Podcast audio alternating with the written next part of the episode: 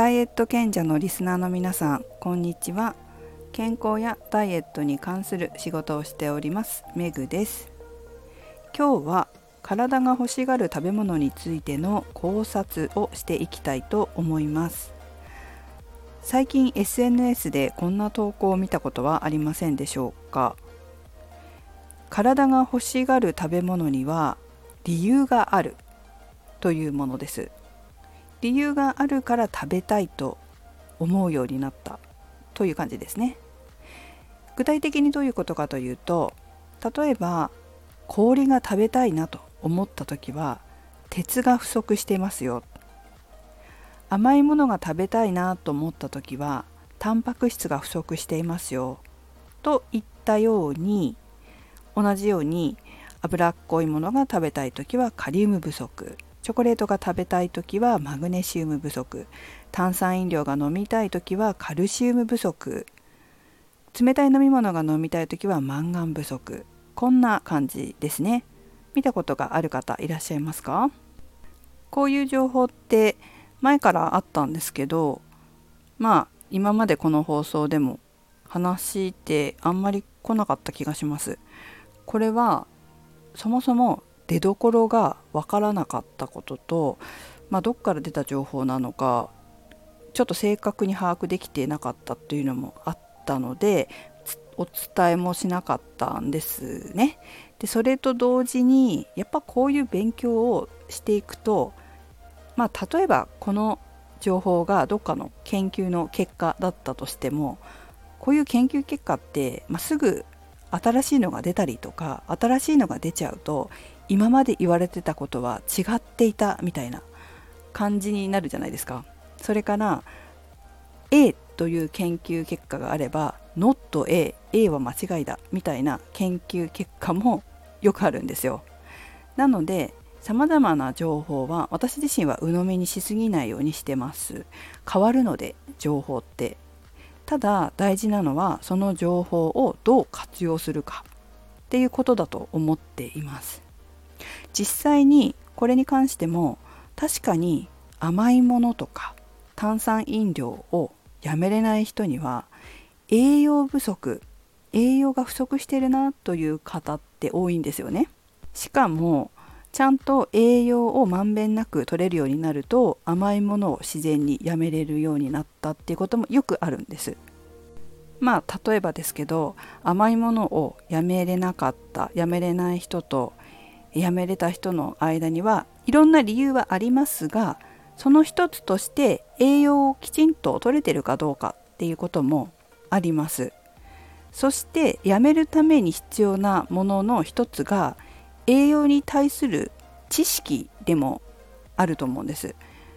例えば私が私だったらね指導する生徒さんにで食事の指導する生徒さんに細かく栄養指導しますよね。例えばさっきの鉄だったら鉄が体の中でどんな働きをするから必要だよとかカリウムはこういう働きがあるんだよとかカルシウムはこういうことに使われているよとだからこれぐらいは毎日必要ですよというふうなことをお伝えしますよね。これ私だけじゃないはずなんですよ。栄養に関する指導をしている方はある程度こういう話をすると思うんですよ。まあ、もしくは自分で調べる方もいますよね。これって何だろうと思って調べる方もいらっしゃるじゃないですか。そうすると栄養の知識がついてきます。栄養の知識がつくと健康に生きるためにはもしくはダイエットで痩せるためにはちゃんとバランスよく栄養を取る必要があるんだっていうことを頭で理解できるので考えてバランスよく栄養摂取するようになるんですでも一方で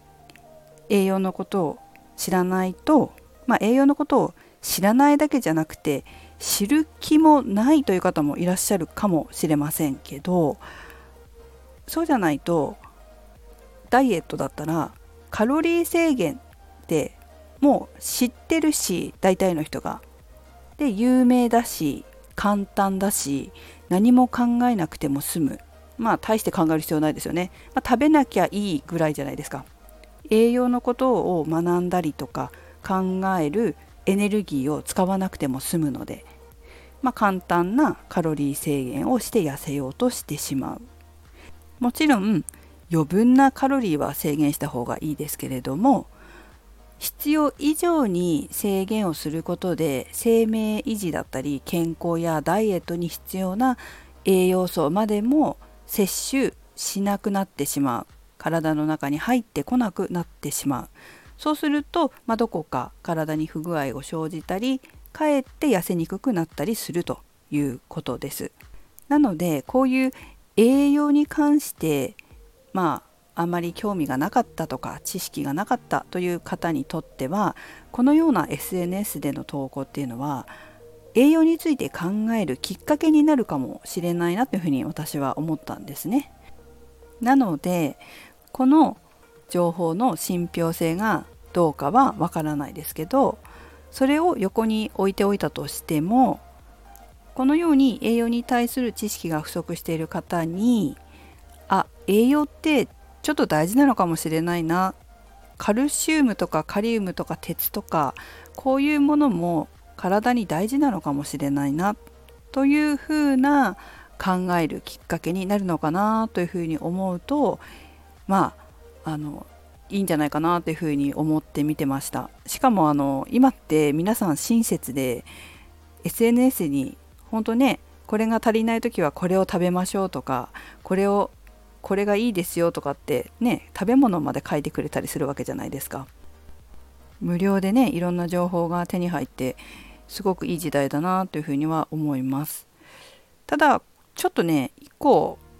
今回の件で気をつけたいことはこれだけが全てじゃないっていうことは覚えた方がいいと思いますね。まず氷が食べたい時鉄不足ってありますがそもそも暑い時も食べますよね。暑いって言って体温を下げる時に食べたいってもあるしあと甘いものはすごく顕著でですね、え私なんかはこう甘いものじゃないですけどお腹が空いたって思った時に喉が渇いてることがあるんですよ。喉が渇いてるという感覚ではなくてお腹が空いたという感覚で勝手にキャッチすることがあるんですよね。思考するというかであれさっき食べたはずなのになと思ってあこれ喉乾いてるのかなと思ってお水を飲むと満足したりとかなんだただ水飲みたかっただけか水分不足かみたいなこともありますしあとは疲れた時とか疲れた時って甘いもの食べたくなるよねって言うけど本当は疲れた時って体の疲れを取りたいもの取れるものを体は本当は欲するはずなんですよ。まあ例えばクエン酸とかビタミン B 群とかビタミン C とか取りたいっていう風に体は欲しているかもしれないんだけど脳みその中で勝手に疲れた時は甘いものまあ甘いものってどういうものかというと好きなものなんですよね。疲れた時は自分の疲れを癒すために自分の好きなものを食べるみたいに勝手に変換されてる可能性もあります。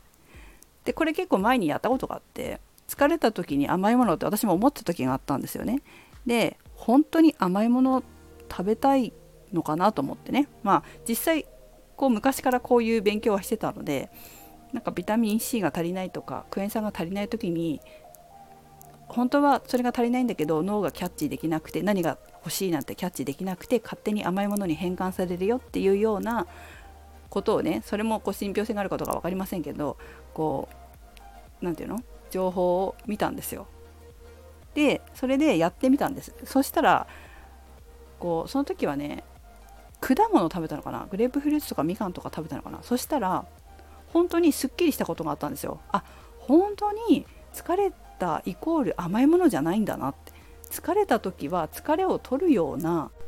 疲労回復につながるようなものを本当は体は求めているんだなというのが分かったことがあります。実際私もサプリメント結構飲むんですけど疲労回復っていうかあのサプリメントって別に甘いもの入ってないんですよね。